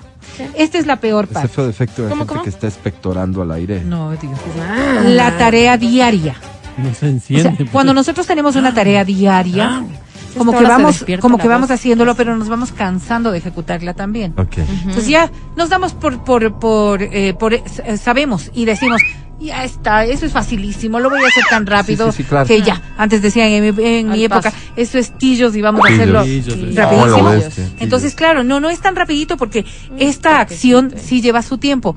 A veces el pensar que somos demasiado aptos para resolver algo nos lleva a este tipo de equívocos. Ah. Ok. Una de las cosas que más se está viendo es, es que todavía puedo aprovechar un poquito de sueño. Yo oigo a Matías Dávila, por Siempre. ejemplo, decir, Sí, pero sí. me levanto a las Cuatro. Y media, Cuatro y media, Vera. cuatro y media de la mañana. A escuchar tu programa. No Gracias, gracias. tiempo. Hay un montón de personas que dicen, ¿cómo se va a levantar a las cuatro duerme a y las cinco, media? pero por Sí, esa hora favor?" llega, saben Y fuera bueno que se levante en silencio. Entonces, claro, él posiblemente dentro de su, de su esquema, su horario interno, lo calcula para poder cumplir con sus tareas y a las cuatro y media es la hora en la que le va a permitir alcanzar. A esa hora voy Si a una persona, si una persona que no logra levantarse a esa hora dice, pero una horita más sería bueno, porque una, un, media hora. ¿Cuántos de nosotros decimos media hora Si alcanzo, más? si alcanzo a hacer media todo. hora más. Claro, eso de pensar que se puede hacer, en realidad ni te duermes ni logras conciliar con tranquilidad no eso, y luego no alcanzas. Sí. Eso es procrastinar. Precisamente asegurar que sí vas a poder cumplir con una tarea y claro, esa media horita de sueño que piensas que puede ser reparador, simplemente va a estorbar en tu día. Esa es la Claro, diferencia. Les entender pasa a los jóvenes, a los estudiantes, cuando tienen un trabajo que presentar a Ah, la siguiente semana y dicen, no, yo... No, dos días antes, un día antes, la, la tarde anterior. ¿Cuántos de nosotros en el colegio? Yo no, la verdad. Pero ¿cuántos de nosotros en el colegio Sí te creo, hacíamos el deber la víspera? No, yo no. Víspera, en No, el recreo. No, sí, a ver, Álvaro. Yo no hacía. En el recreo, sin problema. Ahora, claro, si nosotros estamos estableciendo que estas problema. cosas no has logrado tampoco poner la acción en el punto exacto de lo que te va a demandar, que lo que significa un proceso de planificación. Porque en efecto yo puedo decir, no, no, eso para mí es bastante sencillo de hacerlo, bastante sencillo, pero hay imponderables. Y esos imponderables Ajá. podrían demorar un poquito más. Bastaría con que sea media hora de imponderable para que en tu planificación Sí. ya no alcance. En tu caso, por ejemplo, que nunca preparas el segmento y siempre a última hora traes algo, no. se daña la Ella se impresora. a ver, imprimir no tengo ningún problema porque yo lo reviso la Y víspera. está aquí, ¿no? En la mente. Y lo que hago aquí es lo quitarle los gráficos y las cosas y solo saco extractos para poder hacerlo. Ya. Pero lo tengo hecho en mi mente, o sea, podría hablar igual sin ningún Claro. papel. Ay, no, y además capaz, los vagos siempre decimos, ¿por qué no anotas? ¿Por qué no copias? Porque lo tengo aquí. Lo tengo en la mente, lo No tengo en la mente. Oye, ¿cómo otro- corregimos esto? ¿Quieres A ver, vamos a ver. yo, yo quiero que estemos claros. Sí, estamos. Basta. Creer que aún no hemos descansado lo suficiente. Y esta es otra de las cosas que suelen ocurrir también. Porque la única manera de corregir es entender cuándo Dormí, se da. pero no descansa. A ver, voy a descansar. Llego, ¿no? Llego. Esto en los adolescentes llega, llegan de clases los adolescentes sabiendo que al otro día tienen que presentar el trabajo. Sí, pero es que es recomendable descansar. Si me pongo a ser Claro. cansado, ¿no? Exactamente. Y dices, voy a descansar eh, 20 minutitos. Es que ahorita no tengo cabeza, estoy... Tres horas más tarde te levantas con hambre. Claro. Obvio. Y empiezas a hacer el trabajo a las 7 de la noche. Bueno, Y esto Sí, es. posiblemente. Lo mismo va a ocurrir en tus tareas. ¿Qué es lo que ocurre? Llegas a casa y dices, tengo que cocinar, tengo que lavar, tengo que hacer. Pero voy a descansar un ratito. No, ahorita, todo todo que la esto para, gente- para que- activarme, para que la gente no descanse si su cuerpo se No, lo pide. lo que le estamos diciendo es que al organizarte, al organizarte, Ajá. vas a saber que tienes 30 minutos para descansar. Entonces la respuesta que yo buscaba pero es que vienes- organización, que viene es planificación en realidad. planificación. Es planificación en realidad. Creer que también mucho trabajo acumulado nos motiva. ¿A cuántos no les pasa? Sí, Es que ¿para qué me voy a poner a hacer dos informes? mejor ya No, no, ocho. ya cuando sean cuatro o cinco, porque Eso. me voy a sentar Un solo dolor, y voy a trabajar. Es. Lo mismo que hacen los muchachos con los debes. Ojo ritmo. No, no, no, voy a hacer y de verdad, ve, de una, de una, porque esto Ya sí me sale de ya. una, ¿verdad? Y lo mismo con las cosas cotidianas, con las cosas más, más elaboradas, todo lo que tiene que ver con aquello. Sucede que tenemos una, eh, una visión distorsionada de nuestro propio rendimiento. Y no solamente son los imponderables, es que el ser humano rinde de maneras distintas en las distintas circunstancias en las que el cuerpo se encuentra, en cómo va comiendo, en cómo está emocionalmente, mentalmente. Puedes tener unas cargas distintas. La otra semana te fue bien en este ritmo. Sí. Sí, Puede ser que en bien, esta ¿verdad? semana no te vaya a ir Así bien. es, no, no Pensar bien. que trabajamos mejor bajo presión, esto es propio Yo de sí. los Sí soy, adolescentes. Esto sí es propio de los adolescentes. Hay una palabra que yo he tratado de recordarla y no la tengo en mente, que es esta capacidad de los adolescentes de, de creerse que son infalibles. Haga gárgaras Sí, de claro. dice este mensaje. Gracias, gracias. Que no van a fallar, ¿ok? Que no van a fallar. Hay una condición Invencible. del cerebro del adolescente que hace que reaccione. A mí no me va a pasar, Sí, claro. ¿cierto? claro. A mí no me va a fallar. Yo no me voy a equivocar. Esa es una condición hablando. Es la exacta. característica Es de- una exacta. Sí. Lastimosamente, eh, hay adultos que permanecen en esa condición. Conozco una No se nos va. conozco Y una- pensamos que todo lo podemos hacer. Todo lo Es cierto que Cristo todo lo puedo hacer con mucho esfuerzo, con trabajo, Pero y con de dedicación, por con esmero. todo Sí. lo puedo en Cristo Que me fortalece. fortalece. Eso es mi Dios dijo- mira, ¿ve? Ayúdate, que yo te ayudaré. Yo te o sea, ¿no es cierto? Da, da- da el paso, pues. Da el paso, porque milagros así, ti, para vagos, no milagros para vagos. Tampoco no, se ven No muchos, se ven. Hay que trabajar. eso, ¿en qué Hay que trabajar. Y no trabajar bajo presión puede que te dé En una vez resultado, pero que no sea la forma de Sí, sí, resolver. sí, no es la mejor. No es la En mejor. teoría no es. Ahí viene lo que tú decías en inicio. Sí. Las equivocaciones. Porque como tenemos que resolverlo Ya así, con esa presión, Claro, claro. entonces me voy a equivocar en muchas veces. No estoy preparado. Y este sí puede ser también un argumento que ya, Válido, pero, que ya, pues, que ya tiene, que ya tiene otras connotaciones. Y Voy a prepararme Ah, antes el miedo. de. miedo a miedo, fracasar. claro, que lo que miedo imposibilita fracasar, dar el paso, Alvarito. Ah. Ahí viene el problema.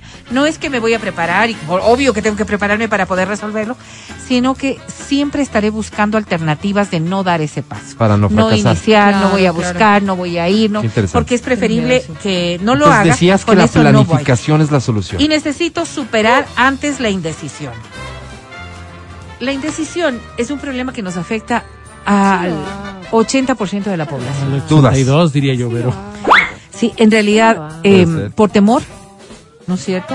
Por idealización, porque pensamos que puede venir algo mejor, o porque no me siento preparado. La indecisión es algo que entorpece nuestra vida todos los días, y el autoengaño es asumir que estos problemas van a ser resueltos por otra persona. O sea, yo no voy a decidir más bien, ¿qué me pongo? Este que me pongo, ¿no es cierto? Igualito pasa con el resto de cosas. Si yo estoy delegando las cosas que solo me competen a mí, entonces sí estoy procrastinando. Porque no lo resuelvo, lo dejo para posterior y ya me ayudarán y ya me dirán y ya iré viendo. Estos procesos de indecisión responden a un carácter de inmadurez. ¿Cómo corregirlo? Con planificación. ¿Cómo corregirlo? Entendiendo que tienes el problema. Pero parte también de un problema psicológico. Si es demasiado lo que entorpece tu vida, la procrastinación, necesitas acudir a un psicólogo. Hay traumas internos que hacen que no te atrevas. Hay traumas internos no que hacen ¿verdad? que tengas límites. Hay traumas internos que hacen que te impida tu cerebro Ah. tomar decisiones y tomarlas en el momento en que tienes que hacerlo. Muchas gracias siempre, mi querida Vero. Eh, por eso es que yo exijo respeto para ella, porque sus contenidos nos aportan en Ay, la vida, en el día a día. Y te pido que te concentres la próxima vez que esté al aire. Voy- Vamos un corte, dijo, regresamos a jugar, no te vayas. El podcast del show de la papaya.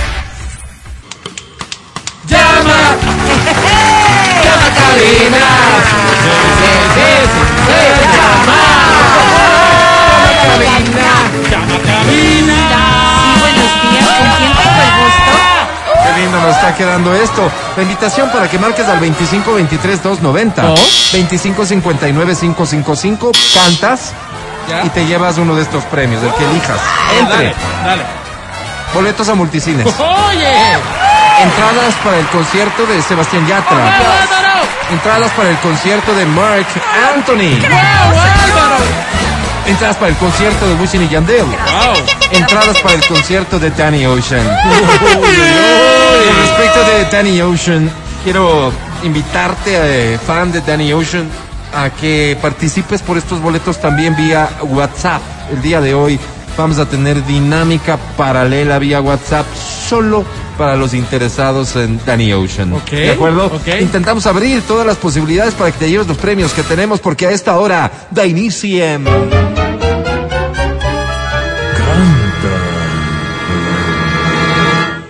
Canta, cholo, canta, suelta la varón.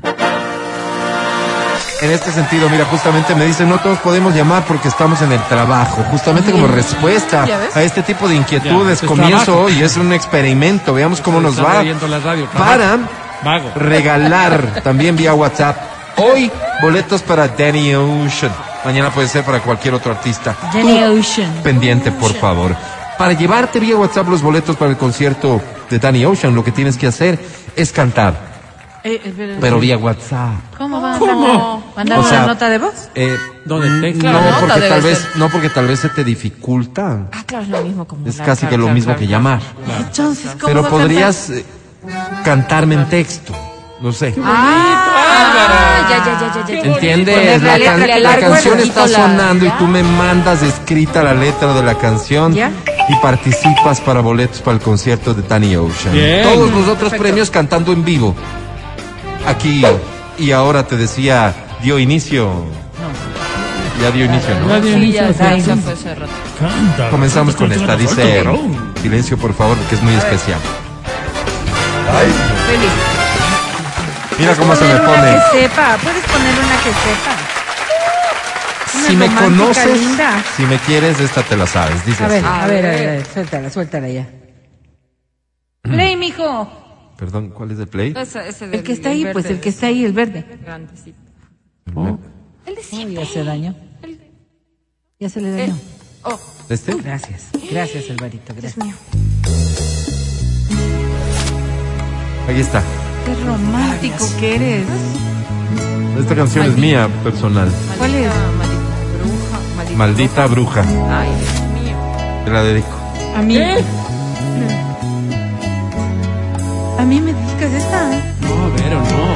Desde que te fuiste, te veo en todos lados. Tu voz inspecciona mi ocio y mi trabajo. En casa con nada me recibe con besos. Y en la cama tu ausencia me abraza y hace arder mi piel. Y duermo amando el álbum De fotos. Tu perfume emana de mis poros. Me ducho con recuerdos, visto a mi moda. Y así todos los días estoy cansado de tanta joda. Dice.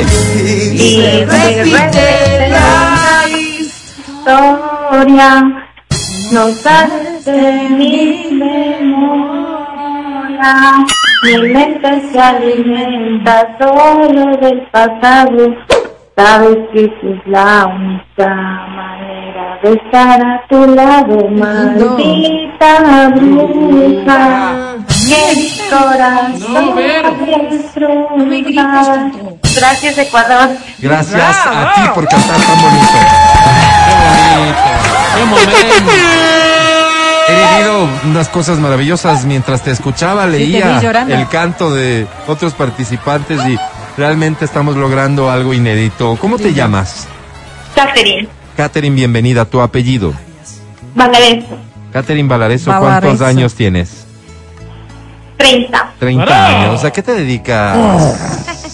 Trabajo en una empresa que distribuye productos florícolas. Florícolas. Este, a mí, Catherine. eh, Catherine, ¿casada, soltera? Eh, este sábado ya me voy a comprometer. Espérate, espérate, espérate, espérate, espérate. Espérate, espérate. O sea, ya te lo pidió. Sí, sí, ya me lo pidió hace un mes y Ya. el sábado vamos a hacer la fiesta de compromiso. Como que el evento de compromiso. Ya, Ya con qué todo el mundo que hermoso, sepa. qué Qué hermoso. bonito, qué bonito. ¿Cómo se llama el señor? La pareja. Pablo, Pablo. ¿Cuántos años tiene Pablito? 34, 34 años. ¿Cuántos ¿Cuánto años tiempo de relación? 8 años. Ocho Y años. era ahora, ¿no? ¿Te lo pensaste bien, Catherine? Sí, sí me lo pensé súper bien.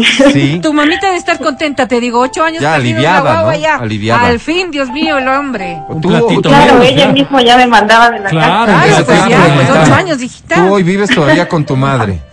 Sí, sí, todavía Bien. vivo con mis papás. Y Pablito digamos, también, ¿no? y Pablito también hace lo propio. Sí, sí, los dos. Con tus Qué papás. bueno, qué bueno. No, ha de ser en su casa. No, No, con pues los con papás los de de él. Pablito. Oye, eh, ¿Cuándo es el querida, matrimonio? el matrimonio, la Perdóname, fecha. sí. Es en noviembre, el 19 de noviembre. De este mismo año ya.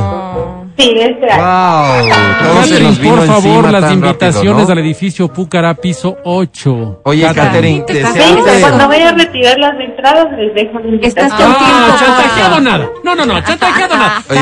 Catherine, querida, estás con tiempo cortito Silencio, para silencio. entregar No, no, es las que invitaciones. silencio. Apúrate, mamita. En serio, silencio. Sí. Desearte lo mejor. No, no, no, yo no Que deseo seas nada. muy feliz. Obvio. No, no. Que Pablo sea la persona que ha sido hasta hoy, porque seguramente por eso has O que aceptado. mejore. Y, y que sean eternamente felices. Son los sinceros deseos del show de la papaya, Catherine. Muchas gracias, que. ¿Qué premio Amén. quieres? ¿Cómo ayudamos? Eh, la entrada para Marc Anthony. Para por Marc favor. Anthony podría ser, digamos, algo que ustedes como pareja lo vean muy bonito. Sí, nos gusta bastante, entonces queremos ir. Listo, vamos a hacer un trato, pero si ganas, el boleto es tuyo. Que el vago ese, Consume lo suyo, pues pague. que el vago ese este, eh, se compre la suya, ¿ok? Ya, ok. Listo, te presento a la academia. Hola. Qué chévere regalarle un premio. Qué lindo, ¿no? Y Qué yo lindo. y tú. Tú y yo. Ambos podríamos empezar hoy una bonita historia de amor. si no estuviera Pablito, evidentemente. Ambos podríamos lanzarnos juntos a la piscina de la pasión. Qué bonito lo que dices.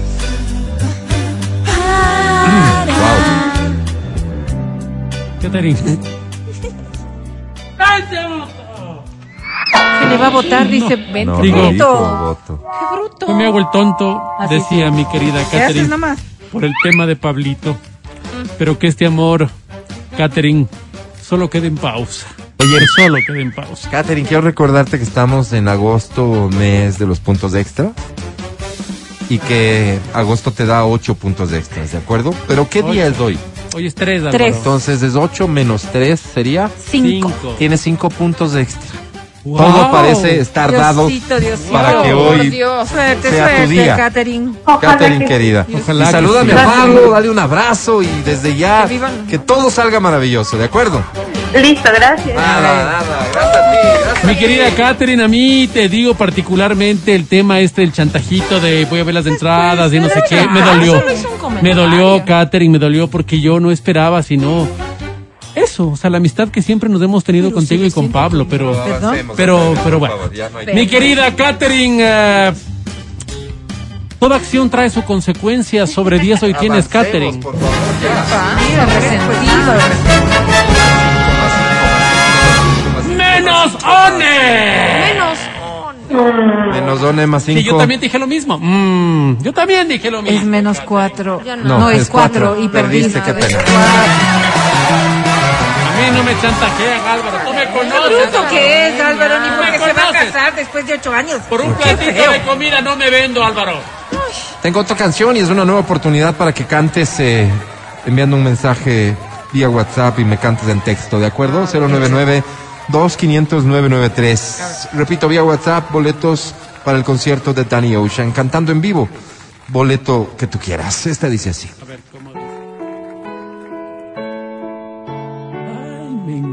¿Cuál es esta? Esta se llama Ya me enteré, es una ¿Eh? canción de Reiki y Sí. te la dedico. Ya me enteré. Ya me enteré, pues, acariciando tu piel. Algún idiota al que quieres convencer que tú y yo somos pasado. Ya me enteré soy el mal y todo el mundo te cree. Estás mejor hasta que ya no me ves. Más feliz con otro lado. ¿A quién piensas que vas a engañar? Sabes bien que eres mi otra mitad. Olvídate que soy perdedor y repítele que yo soy mejor, que no le eres fiel con el corazón. Eres mía y solo mi amor Despídete de ese perdedor. Imagina que ya no existo yo. Deja claro que intento no vas a querer. La verdad es que me extrañas tanto, lo sé. Ya me enteré. ¡Buenísimo! Oye, si no es por las participaciones en texto, no me percato de lo, lo buenas que son las canciones. No, esta Sí, canción es terrible. Oye, O sea, es qué gran bueno, canción de Rey.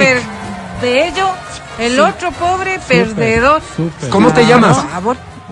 Angélica Jacón, Bienvenida, Angélica Jacome. ¿Cuántos años tienes? 30.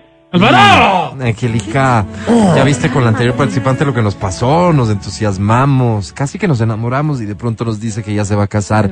En tu caso, ¿ya estás casada? Eh, no, ¿No? ¿Y te vas a casar ahora pronto? eh, no, no, no, ¿Tampoco? no, no he tenido propuestas. Pero tienes novio, tienes pareja. eres una, Erika. Eh, no, bueno, como hace tres años que estoy sola y Y, y, Y digamos, y tu completa. departamento de recursos humanos está aceptando eh, recursos carpetitas, digamos, Erika. bueno, si se presenta, eh, Y dentro de este currículum Algo que, valga la pena, ¿qué? creo que querías decir. ¿Qué vale la pena a estas alturas para tu vida? mm, bueno, un hombre que quiera superarse. Eso. Eh, ¿Y qué tal, y qué tal uno ya superado? No, no, vagos no, dice. También, Sí, no, perdiste, no cadena. superado ya. Bien, ok. Bien. Sigue, sigue, por favor.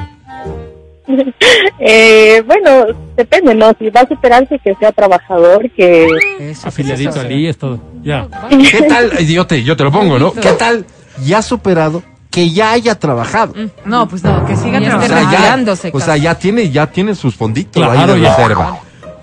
Claro, esta edad ya, ya se tiene sus ahorros. Ya, Claro, ok. ¿Qué más? ¿Qué más? ¿Sigue? Eh, bueno, que sea cariñoso, respetuoso, Sí, sí. ¿Qué más? Eso está, eh, check, check. que no sea machista. Qué bien. Eso, bien. ¿Qué más? Ya, ¿qué más? Ya perdiste. Bueno, dos de tres. ¿Qué más? ¿Qué más? ¿Quieres tener hijos, Angélica? Eh, No, no. no, no, No, no, no. Perfecto. O sea, que hay alguien que ya tenga, que ya tenga grandes ya te chévere. libra. Claro. Claro, Ah, ya que ya tenga, que igual no quiera tener. Eso, eso, Eso, para dedicarnos solo a, la... Muy bien. que- que me Claro, apasiona. Bueno, este, ¿Te gusta que va- usen sombreros? Lindo. Sí, sí, ¿no? Le da como. No, no sé, personalidad. no sé. Sombreros Esa es una parte que te pongo a pensar. Bueno, pero ya, sí. ya veremos, porque seguro más de uno se va a interesar en tu perfil. Suenas una mujer muy interesante, Erika.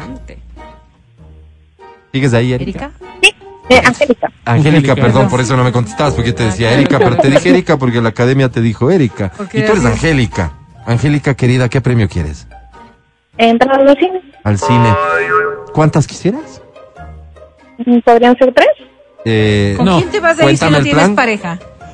Es mi mamá y mi abuelita. a ver, espérame. familia Espérame, también, espérame, ¿eh? espérame. ¿Tu mamá, tu abuelita y tú? Ajá. ¿Solas, las tres? No, si, no. y no si te damos cinco y nos incluimos tal vez Álvaro y yo, Angélica. Mira, Angélica, piénsalo así. Si no pasa nada contigo, si no hay química, si, si no hay clic Ahí está tu mamá y tu tú y abuelita. yo, pues ahí está tu mamá y tu abuelita. No, ¿Qué te parece, Angélica? Perdón, ¿tu mamá está casada? ella tiene otro plan. Pero. ¿Tu mamita está casada? No, está divorciada. Ok, está Bueno, soltera. bueno. ¿Tu abuelita está todavía casada? No, pero por ahí No, no, mi va. abuelita es soltera. ¿Ya? Ay, ay, no, pero Entonces, podría la ser un plan, ¿no, Angélica? abuelita. pues. Claro, ahí- Intentaríamos, digamos, conmigo. primero contigo, evidentemente, pero si no funciona, pues habría la otra opción. ¿Te molestaría eso, Angélica? Ujú. Ok. Oiga, Angélica, gracias por tu apertura. Te presento a la academia. A los años un plan seguro. Ya ven, ya dejemos de mentirnos y empecemos a pensar en la idea de dejarlo todo y largarnos de aquí, tú y yo, en la isla de la pasión, como una pareja de conejos en el crucero del amor. Angélica, Angélica. Problemas mentales. acá. mi querida Angélica, ¡Casi vomito! te preguntaba, ¿tú eres de Quito, Angélica? Sí. Sí, sí eres, sí. Cumples todos mis requisitos. Eh, mi querida Angélica, sobre 10 tienes. Más cinco, más cinco, más cinco, más cinco. ¡One! One más Bruto, más cinco. cinco, seis, ganaste. Ganaste, oye, presta mucha atención. Este, te vamos a dar a ti los tres boletos. El boleto del Mati y el mío nos quedamos nosotros, solo nos ponemos de acuerdo ¿A para el día en que vamos y qué peli vamos a ver. Corte, regresamos. Yo pongo los Se nos hizo.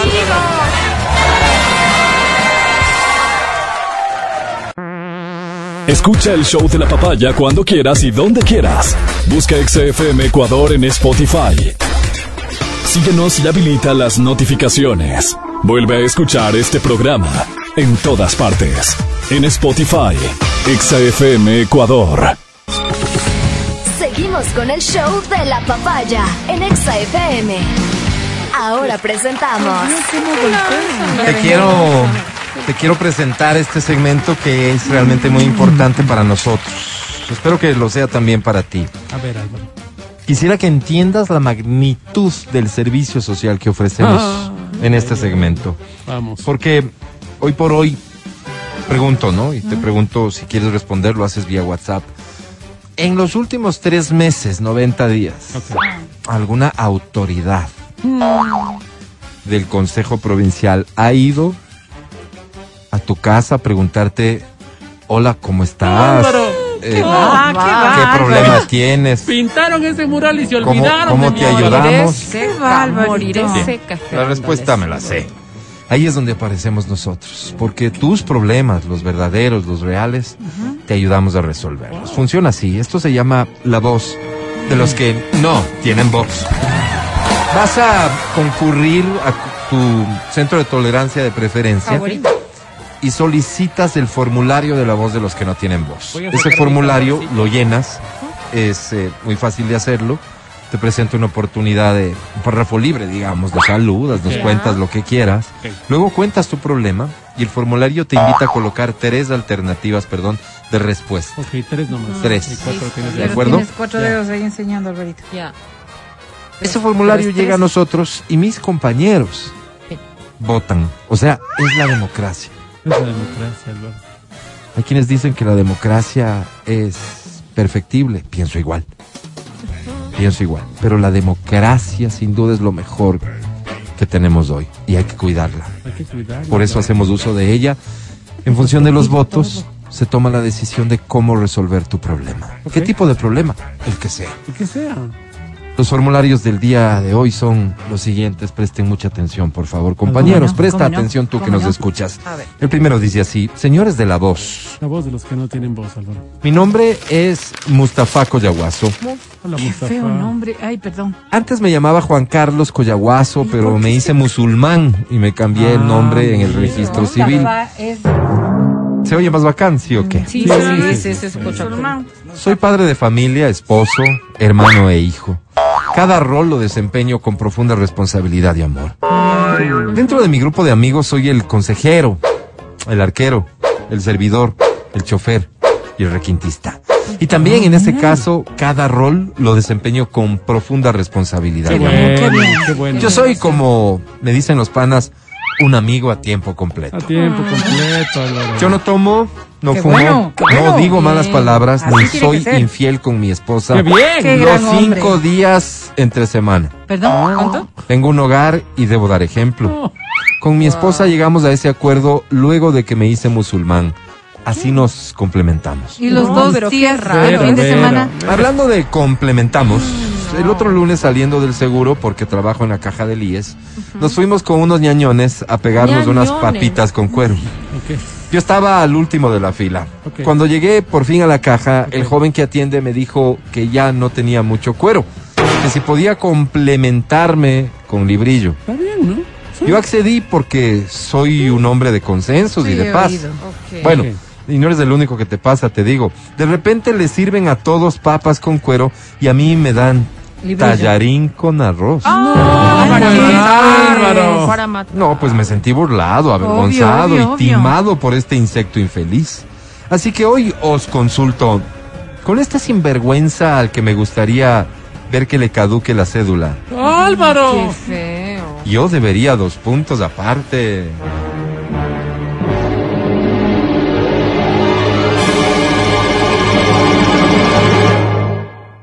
Ah, Sí, opción A. Coserle la trompa con hilo de cabulla Epa. y tenerle así una semana, darle de comer vía rectal y por suero para que entienda que es preferible callar a mentir y que el cliente merece respeto, consideración y cariño. Opción B. Coserle el recto con hilo de cabulla y diariamente irle soltando un puntito si se corrobora que, que ha dicho solo la verdad para que valore el poder de la palabra. No, Álvaro. O C. Irme con mi familia a vivir en el Líbano y alejarlos de esta ciudad que solo nos ha traído humillaciones y malaventuranzas. Ojo, deberíamos empezar desde cero porque no conozco a nadie allá.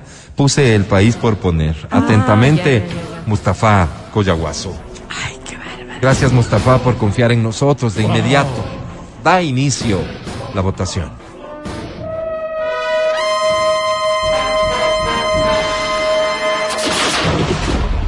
Matías Dávila. Mi estimado Mustafa, la violencia no resuelve no, nada. pues nada. Nada, nada. Es duro, pero anda y empieza una nueva vida en el Líbano. La opción C, Álvaro. Un voto por la opción C. Entonces, sigamos. Adri Mancero. Yo escojo la menos dolorosa también. Coserle el recto para irle Eso, zafando pues. poco a poco y que vaya aprendiendo a ser ¿Cómo? una persona. Hay otras personas de las que sí les duele ahí, Adri. Pero bueno, Última palabra. sigamos. Verónica Rosero. Yo también decido por la C, que se vaya al Líbano. Al Líbano. Parece que están claros los resultados. Señor secretario, por favor, dé a conocerlo. Con muchísimo gusto, presidente, habiendo votado todos, lo que tenemos al final son cuatro votos por la del recto. Muy bien. ¿Qué? Muchísimas ¿Cómo? gracias. Ay, qué bien. Mustafa, por confiar en la voz de los que no tienen voz.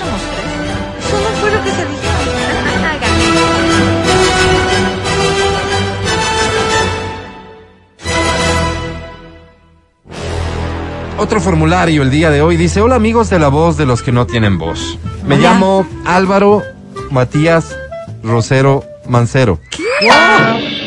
No sé por qué, pero oyéndoles a ustedes me siento como en familia. Pues, sí, obvio. sí, sí, Soy un hombre sano, tal vez algún rato me dio una gripe o una diarrea, pero si me pasa cada dos años no Ah, les estaría mintiendo. eres sano. sano. Debe ser también porque me cuido mucho con la comida. Wow. Desde siempre fui enemigo de los fritos, del azúcar, de las masas. Soy de comer fruta, verdura, carnes blancas. Soy de hacer ejercicio, de tomar mucha agua, de acostarme temprano y de hacer a diario mi oración al ángel de la guarda. Ay, qué lindo, por ahí es, Álvaro. Debe ser eso lo que me mantiene en forma. Tengo 49 años y mi piel parece la de un chico de 25, no les miento. Wow. Me fui a hacer exámenes recientes y me encuentran todo bien. Tengo el físico de un joven de 30. Como juego frecuentemente básquet y vóley, mis compañeros de cancha son muchachos jóvenes y muchos de ellos no pueden seguirme el ritmo. Mira. Les voy a contar una infidencia. ¿Qué pasó? En el amor sigo teniendo la resistencia, el aguante, el agarre, el coraje, la disposición, la flexibilidad, la potencia y la ternura de un hombre de 48. No. Y como les dijo, No, pues, Álvaro. eso que tengo 49. Bueno, sin más, yo debería dos ¿cómo, puntos aparte. Nos pone... ¿Cuál es el problema? No entiendo.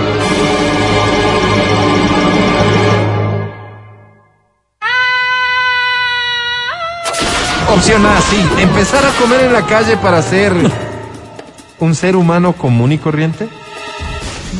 Opción B.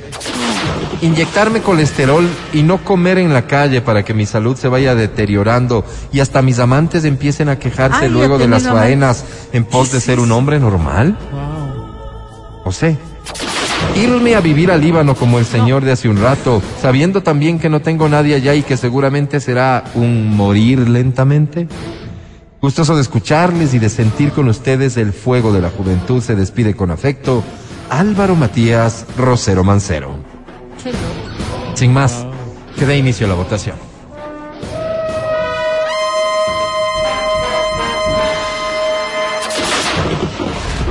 Matías Dávila. Señor. Álvaro Matías, hazlo también por tu prójimo. Anda al Líbano, Bien. acompáñense Sí, con sí. el Señor de arriba. ¿Quién quita que pueden empezar alguna cosa bonita? Adelante. Interesante punto de vista. Sigamos, por favor. Adri Mancero. Sigue tu instinto. Yo voto por la B, inyéctate colesterol. No, no. Wow. ¿cómo sigue Última palabra. Wow. Lo que piensa. pues. Sigamos. Verónica Rosero. Insisto también que se vaya al Líbano. Muy bien, pero muchas gracias. Los resultados clarísimos. Escuchemos del señor secretario. Con muchísimo gusto, presidente. Resultados claros también, habiendo votado todos, que se cosa el recto. No, pero esa era la Gracias tiene por que ver, confiar y ser parte de la voz de los que no tienen voz.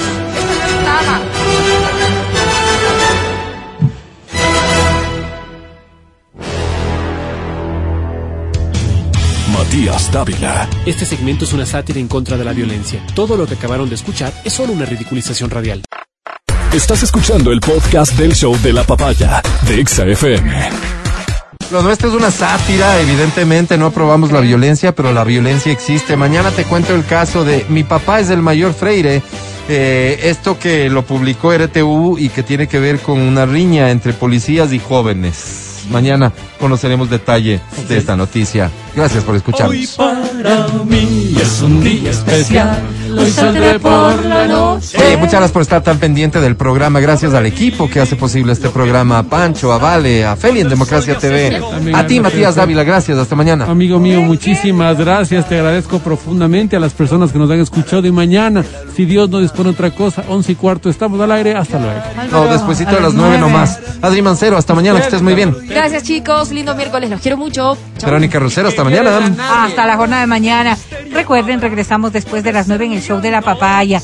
Hoy a comer rico y a pasarla bien. Que así sea. Soy Álvaro Rosero, el más humilde de sus servidores. Hasta mañana. Chao, bye. Hasta aquí el podcast del show de la papaya. No olvides seguirnos y habilitar las notificaciones para que no te pierdas nuestro siguiente programa.